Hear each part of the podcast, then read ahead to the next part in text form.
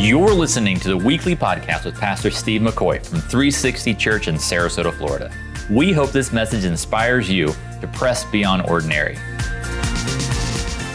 We have been in this conversation of asking where God is because, uh, from a quote of a well known book, Experiencing God, written by a guy named Henry Blackaby, he makes the statement that we should find out where God is working and join him in that work rather than reversing that and saying, Hey, we're come with me, God. I want to do something. Find out what God is doing and joining him in that effort. This week, by the way, we had uh, uh, in, in our city through City Commit organization here in town, um, Henry Blackaby's son. Uh, Henry is now uh, in, with the Lord. But uh, uh, Richard, his son, was here. Just had, had a just some marvelous uh, uh, talks this week in, in our city. So it was really powerful. This conversation has taken us at uh, many different directions, trying to, to sense, hey, where is God? And we want to join Him. Today, we're going to see God in the marketplace because every one of us is in the marketplace to a certain degree right? Whether we're in the grocery stores, we're in the gym, we're in the in our places of work, we're in school. If you're a student or a teacher, whoever that may be, we're in the marketplace. We cannot not be in the marketplace. There's a distinction at times in the context of conversations of as we're going to see how we can speak in church because we under many of us understand the language uh, many of us understand the bible etc but as we are human beings how do we relate to god and we, we might remember at those times in our lives, that intersection when people began to speak to us about God and how we best receive that. Because anymore, that you know, when we begin to talk about our faith or talk about politics or talk about certain topics are sensitive.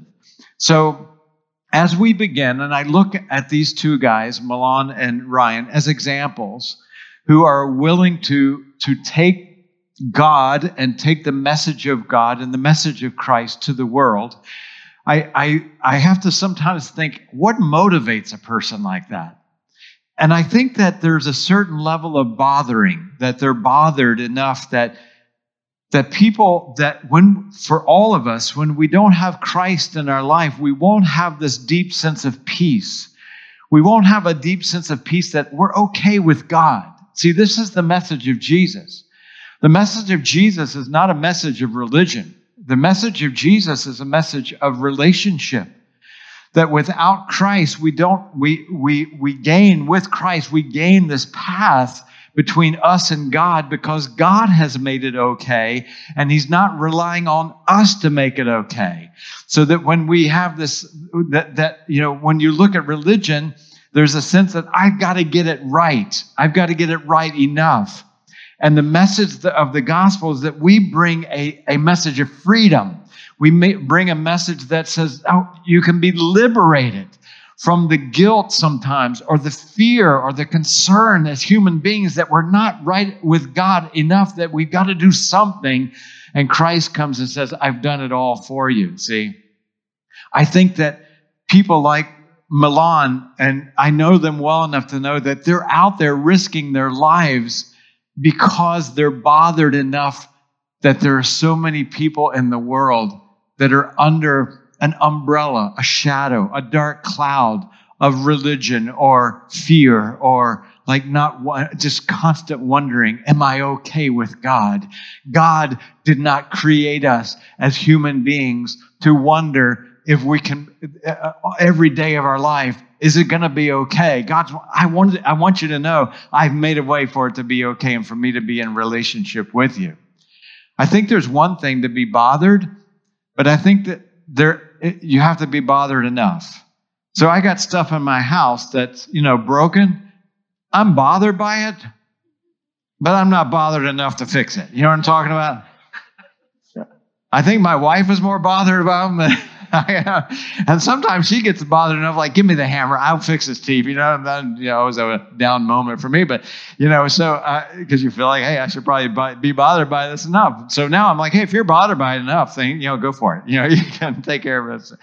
So I, when you look at the Apostle Paul, who was a, who loved people so much that he was willing to bring the message of the freedom of Christ, he was really bothered by that. We're going to land today in Acts chapter 17, where we see Paul in the marketplace.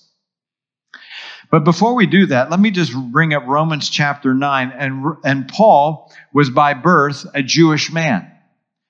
And he's so, he's so bothered that his Jewish friends, his Jewish family, were still living under this umbrella of religion that they that he was like, Oh, I'm so broken for you that you don't have this. Look at his, I think it's easy to read over these words, but I think you have to understand the depth of his sorrow and his brokenness and his angst for them. In Romans chapter 9, verse 2, he says, I have great sorrow and unceasing anguish. It wasn't like he was bothered last Thursday at 2:30. I mean, it's like this ongoing, ah, man, I have great sorrow and unceasing anguish in my heart. For I wish that I myself were away from God, cursed and cut off from Christ for the sake of my brothers, those of my own race, the people of Israel. Think about that. I mean, it's almost hard to read that and believe what he's saying. He said, I would rather, I would rather not be even in a relationship with God if they could have a relationship with God. After the first service, I had a man that grew up in Africa, and he came to me and said, "Man, I." He, he, he had a, a friend that was uh, he had was in the army and uh, the military and they they had uh, there were four of them and they were getting ready to go on mission and this guy prayed literally I know you God I am a Christ follower. I have a relationship because of what Christ has done for me, but my three comrades don't. So as we go into battle today, if you need to take someone, God, take me. Think about that. It's exactly what Paul just said. And sure enough, he was the one that got killed in battle. And these three men, this story just came to me 18 minutes ago. These three men carried his coffin and they became Christ followers. They found the good news of Christ that they, they could be liberated from religion and guilt and all those things. Isn't that stunning? This was Paul's heart. I'm bothered so much for those that don't know Christ. In Philippians chapter 3 and verse 18, Paul says, I told you often before and now say again, even with tears, I'm crying as I'm writing this, that many people live as enemies of the cross of Christ, that they don't understand that good news. You might recognize the name William Booth. He was the founder of Salvation Army. There is a reality here in the spiritual world that there is an eternal destination with God and there's an eternal destination without God. In our culture, we like to move truth around to where it suits us, but that's not truth. Uh, truth is not relevant. Truth is absolute. I'm standing on a piece of wood today. That's truth. I'd like to say I'm standing on a marshmallow. Well, go ahead and believe it, Steve, but you know, that's not truth. Truth is truth is hard. Truth is black and white. Truth is un- immovable. And the immovable truth that we that we we have is that in eternity there's an eternity away from God and eternity with God. William Booth said, Hey, when I'm, when I'm talking to people who are not bothered enough for other human beings, is I wish I could dangle them over an eternity without God for 24 hours. Just so that we could recognize the desperation and the reality of that. And I think it would change our lives forever and being bothered more. Does that make sense? We begin with the bothering then of, of Paul. He comes into the city of Athens in Acts chapter 17. And you'll see the distinguishing, uh, the difference between Paul being in the synagogue and in the marketplace. Let's, be, let's begin to read Acts chapter 17 and verse 16.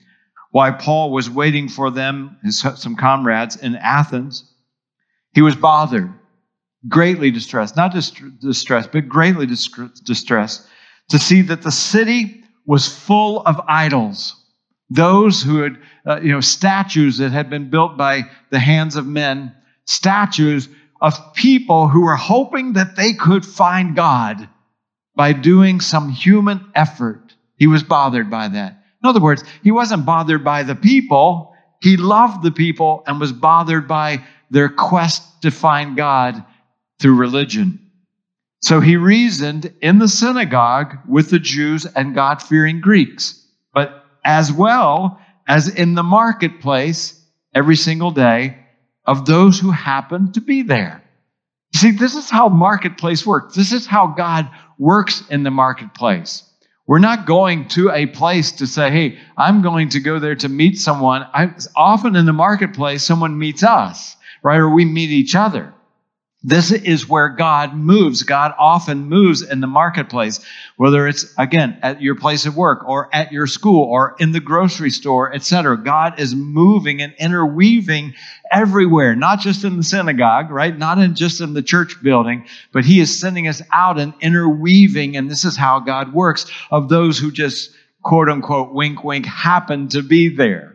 You see, God just doesn't happen to do anything. God is very intentional. We just happen to be going to Publix. I got to go. I got to run across the gas station, you know, after this because I'm not sure after I got enough gas to get me home.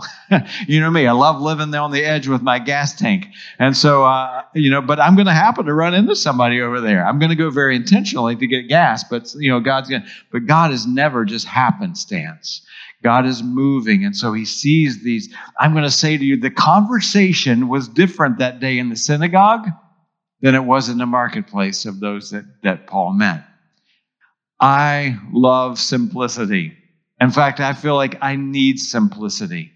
There's sometimes I'll go to a conference, maybe an apologetics conference. I get so psyched because these guys are so brilliant and so smart. Guys like John Lennox and the, the, those kind of guys. And I'm sitting there, I'm like, oh, that's so, oh, wow, that's amazing. Then I get home and my wife says, so, what did he say? I'm like, it was cool. it was it was super cool. It was super deep. What did he say? I, I had something to do with God. I'm not quite sure, you know. But uh, for, uh, when we're out and we're, we get the privilege of saying, hey, I'm carrying, I'm carrying the word of God with me today, it has to be simple. Paul's methodology in his conversation is so critical because it reminds us as human beings how we absorb things. Our culture today is setting one person against another, is setting one race against another, is setting one faith uh, against another it's setting different segments of society against another. And as human beings, we need to show a different story that God is for us. That when we are speaking to people, as people speaking to us, regardless of the topic, there is a simplicity in the way to approach conversations that are important. This is what we're going to see from Paul. Let me give you an overture. There, here are four things we're going to see in this conversation with Paul. And what, what is the same? What do we have in common? What's our distinction? What do we have a, a difference? What is really big concept and what is very personal? Let's begin. We, we be, take this conversation up in the verse uh, 23 of Acts 17. Or, uh, uh, verse 22, sorry, in verse 17, or chapter 17, I'll get it right. And Paul begins with, hey, what's the same? In Acts 17 22, Paul then stood up in the meeting of the Areopagus. This was the marketplace, not the synagogue. He's out in the marketplace. And he said, Men of Athens, I notice all these you know, statues and these gods. I just want to point out, first of all, that you're really wrong. And I don't like it. Great way to start a conversation. You're a Democrat. You're wrong. You're a Republican. You're wrong. I mean, that, eh, you know, this is not how to start a conversation. He says, I see that in every way you're very religious. And you know what Paul is going to say? Me too. I see that you're spiritually oriented. Me too. You see, when we, as human beings, when we begin a conversation, with something that we have in common, now we have an open door that we might speak to one another respectfully. There's a great book called Critical Conversations. Critical Conversations talks about the neurological approach to conversations. I know that sounds pretty heavy, but if you say, hey, you know what, Bob? Hey, wait just a second, Bob. I don't care who you're talking to. The word bub is not, you know, I don't even know where bub came from. Hey, bub. All of a sudden, your brain goes into either fight or flight. Fight or flight. This is not going to be good. This is not going to be a good conversation. See, Paul doesn't come in and say, You guys are all wrong. Actually, we got some common ground. Because I believe no matter what your differences are, we've got more common ground to begin with than starting with all of our differences. Does that make sense? When you look at this, you think, man, there's some. So I've got a friend that is um, that is um, writing uh, books to how to have conversation between Christians and Hindus. Now I didn't know this, but Hindus they put a, a lot of investment in astrology, in the stars, and and and and it begins by, hey, we do too. Remember when Abraham was taken out and God said, look at the stars. They're, they're going to be, your, your family line is going to be just like the stars. Even the, and Jesus, when he was a young child, you remember the Magi, they were led by a what? They were led by a star. We're told in the Bible that at one point God stopped the sun. We're, we see stars in the book of Revelation. So instead of saying, hey, let's just start with all of our differences, again, I don't care what topic you're talking about. Hey, we've got, hey, me too. And then Paul says, hey, I know there's going to be some distinctions, but he says, let's begin with what we have in common. And here's what we all have in common we all need God. We all need God. I'm an atheist. I don't believe in God. You still need him. That's like say, I, you know, some of you say, I, I don't need kale. Oh, yeah, you do. I don't like kale. You still need it. I own no kale. Still need kale. we all have this in common. Then Paul says, but let me talk about respectfully some of the distinctions. Because in our day and age, in our, our culture, probably if someone were to say, What is the most popular increasing religion in America? I wouldn't say it's Christianity or Islam or Hinduism, it's pluralism. And if if you don't know pluralism, then I become an expert. I know something you don't. Doesn't that feel so great? I'm playing with you. Pluralism says that every road leads to the same God. And if you ask a Hindu, if you ask a Christian, if you ask a Muslim, they would all say, no, no, no, I disagree. There's a distinction in every faith walk. And so Paul says, let me just tell you the distinction of Jesus. I'm not telling you how wrong you are. I'm just saying there is a distinction of Jesus. And the closer you look, the more distinction that you find, the more life giving that you find in Jesus. So watch. In Acts 17 23, Paul says, so, so I walked around and I respected you because I looked carefully enough at what you believed in. I looked carefully at your objects of worship. I even found an altar with this inscription to an unknown God. Let me give you a, a distinction. You see, the God I follow, you can know him. It's a little distinction. Now, what you worship is something unknown. I'm going to proclaim to you, I'm going to share with you that our God is not just a universal deity. Our God is not just a God who's distant. Our God is not a God that is impersonal. Our God is not a God that you're just hoping that somehow you can see. Our God came to earth in the form of Jesus Christ. And our God is one that we could touch and hear and feel. See, Jesus said, When you've seen me, you've seen the Father. And now Paul says there is a distinction. It's okay in fact, it's riveting to talk about distinctions amongst each other. Somebody may say, oh, oh, you're a Democrat. Oh, you like politics. Hey, me too. But let me tell you the difference between me and you, or Republican or whatnot. You, you know, I'm being very careful, including everyone. it's not our platform. but whatever the topic is, there, watch, there's a beauty in the sameness but there's a beauty when you can bring a distinction. I was talking recently with someone about the Bible. I said, you know what's so amazing about the Bible? Because some books of faith, respectfully, are written by one person. What's what is really amazing about the Bible is that there's so many authors who wrote the Bible over a span of hundreds and hundreds of years.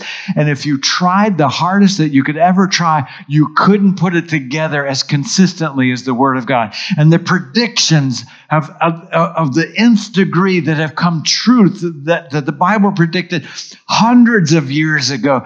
There are certain things that you like a, a person who has any interest in, and, and they were like, oh, that's really an amazing distinction, see? You see, we were in a heap of trouble as human beings. We were all broken. We were all sinful. And we couldn't help ourselves. And yet Jesus came as a sinless man, the only one, by the way, who's ever existed in human history. What a distinction. So he was the only one that could go to the cross and make a path for us between us and God. What a distinction. The Lamb of God who takes away the sins of the world. Paul moves from being the same, hey, here's what the same, and then he moves into what's different, here's a distinction. And then he goes from big to small. Because sometimes when you go big, it's like, hey, we all have this in common. And so he says, Let me talk to you about how big God is. And, and verse 24, he says, The God who made the world and everything in it. He's beginning to talk at this creation level. He is the Lord of heaven and earth. And he doesn't live in temples built by hands. He's bigger than that. He's not served by human hands as if he needed anything because he himself is he, he gives men and women life and breath and everything else. What a big God we have. See, at this point, they got to be like, hmm, okay, wow, we all do have a God. In fact, Paul said in verse 26 from one man he made every nation of men. God made it all. That they should inhabit the whole earth. And he determined the time set for them in the exact places where they should live. What Paul has just said is common to every human being and every year of every century of every millennial throughout human history. He is a big God. We have a big God who has made everything, and whether we know it or not, He's holding the whole thing together. He's too big to live in a church building or a temple or a mosque. He's too big for that. See, God, He's saying, well, look at how common God is to everybody. And then Paul says, but this God who's so big, He's also very small. What do I mean by that? He's very personal. Because, see, if we just leave this God at this level of bigness, then what does he got to do with us? What do we have to do with him? You see, Paul says, let me, let me get very personal here. In verse 27, Paul says, God did this, did all these big things. Why? So that people sitting right in this room, people sitting at home, people in your workplace, wherever you and you and me would seek him. Our God wants to be sought after. Not only that, listen very carefully. Our God wants to be found. Our God wants to be found. See, I grew up in religion,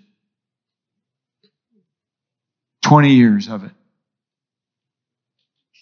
And I had a real deep sense that God didn't want anything to do with me.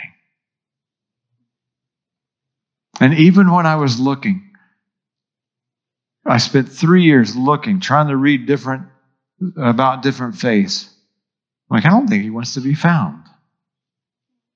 Until I began to read the Bible and I recognize that he's actually been looking for me too as I've been looking for him. God did this so men would seek him and maybe reach out to him, watch, and find them. This is this big God holding all things together, the whole universe, giving you breath right now. And this God wants to be found. Though he is not far from each of us. Think about that For in him we live and we move and have our being. As some of your own poets have said. You see how Paul is saying, hey, me too. As some of your own poets, you are his offspring. He's created you. So this big God, he wants to be very, very personal. Now, here's something that Paul does in this moment. In our culture, you know, because in this culture, they had arenas of conversation, right? They came in, they just, they debated, etc. We don't have that too much anymore. So sometimes these conversations that take place in a very short amount of time, they can in our culture. But in our culture, we're less trusting. We don't have arenas where, hey, let's go and, you know, down to the coffee shop and just we'll have 14 people debating stuff, right? That's kind of not our culture. So this conversation, you have to say, well, in our culture, it may take some time to really get to some deeper truth. But what I do appreciate about Paul, and I appreciate about the Bible, is that the Bible does not avoid absolute truth. The Bible speaks of absolute truth. And I don't think that we do anyone any favors if we're just trying to be nice. Nothing wrong with being nice. I don't like being nice, but I know I need to. I'm just kidding. We're not doing anybody any favors by just making, you know, just making everything friendly and nice. There's nothing wrong with that. But hear what I'm saying. If I have cancer, I want to know. The oncologist is not doing me any favors by, like, well, it wouldn't be nice for me to share with him that he has cancer, right? The Bible is very honest that we all have cancer and that cancer is sin. And the Bible is honest that we need covering, we need to be washed of that sin. And if we show up to God and our sin is not washed, then we're the, the unrighteous standing before the righteous and intersecting with a God. And God is saying, I, I, This is why I sent my boy, my son, Jesus, to die for you, to take all that way. Jesus is the Lamb of God who takes away the sins of the world. So, watch what Paul says in verse 29. So, we've talked about the sameness, we've talked about some distinctions, we've talked about this big God who wants to be so small and to be found, and because he wants to be found, and you're his offspring. Watch. Paul says, Therefore, for this reason, since you are his offspring, we should not think that the divine being is like gold or silver or stone. It's not religion, an image made by man's design and skill. Paul gets really honest here. He loves them enough to be honest. He's bothered enough. He wants to be honest. In the past, God overlooked such ignorance. But now he calls and commands all people everywhere to turn around, to repent, to say, whoa, whoa, whoa, wait a minute. I don't care if you're an atheist. I don't care if you're an agnostic, a person of other faith, a person who's been in church all your life, by the way. Like, hey, have you intersected with Christ? Everywhere to repent. Because here's the truth of the matter. It's almost like Paul saying, hey, here's the truth of the matter. For he has set a day, God has set a day, when he will judge the world with justice by the man, Jesus, that he's appointed. He's given proof of this to all men, to the entire world. This is not a concept anymore by raising Jesus from the dead. It is the cornerstone distinction that our Savior is no longer in a grave. He came back from the dead to prove to us that eternal life is real, that He conquers the grave. At the end of time, we will, every person will be before God. And there's no, nothing more personal than, than a person's name. A person's name for them is their is part of their identity. So this past week, uh, our youngest son celebrated his 17th birthday. And uh, most of you know that I'm primarily vegan, vegetarian. And so when we asked him where he wanted to go to dinner, he said Longhorn Steakhouse. I'm like, oh, okay. That's awesome. You want to go down to the vegan roll, right? No, don't. And so uh, I said, well, once a year, hey, what the heck? So went down there, I got a salad, and uh, and he kept saying to me, "Are you enjoying this?" I'm like, "Yeah, I'm enjoying it. Are you enjoying your big fat steak over there?" Our server came to the table. I'm just going to say her. Let's say her name was Marge, and Marge had a, a lanyard around her neck, and it had a picture of a boy. It looked like he was 10 years old, and um, we said, "Hey, my wife's uh, Carrie said, hey, we're going to uh, we're going to pray, thank God for our food." And she didn't say, "Hey, what can we pray for you for?" But it's a great question. But she said, "Hey, who's that picture of?" And uh, Marge said, "That's my boy. He's about ten. Yeah, he has a mental challenge. Uh, he's in a home." I haven't seen him for six months. I'm trying to remember how many hours she worked a day. It was unbelievable amount of hours that she worked. She had two jobs. She doesn't have a day off, literally seven days a week, just to be able to afford this place for her son. And his name was important for, for her. And we prayed for him his name. You know, you know why? She's not a server at Longhorn. She's a treasured soul to God. A soul that's going to be in eternity, either with God or without God.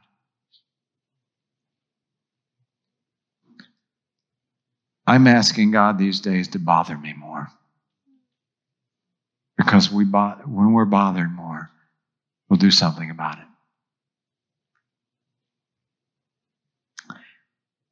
In the next, in the, in the very end of the Bible, we see absolute truth.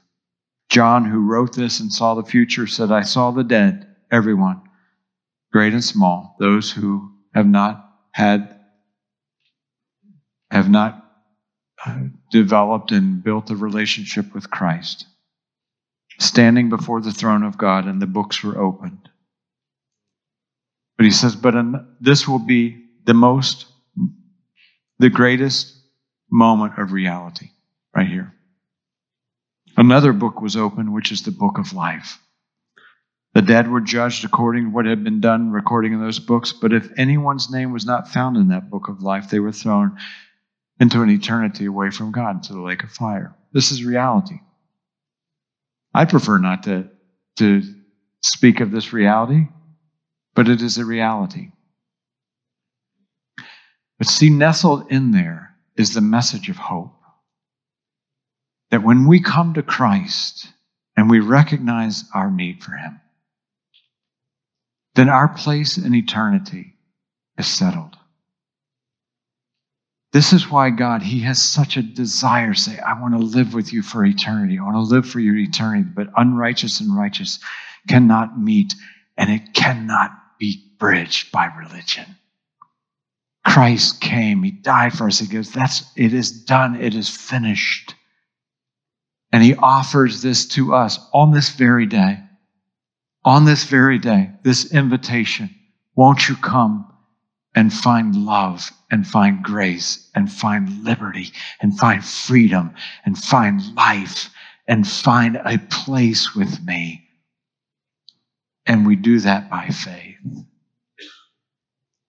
Every person that we will intersect in our marketplace needs God, needs this relationship and this freedom that God brings.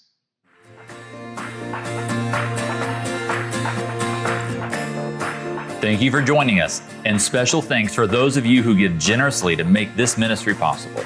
If you enjoyed the podcast, you can also subscribe or share it with your friends. For more information about 360 Church, visit us at the360church.com.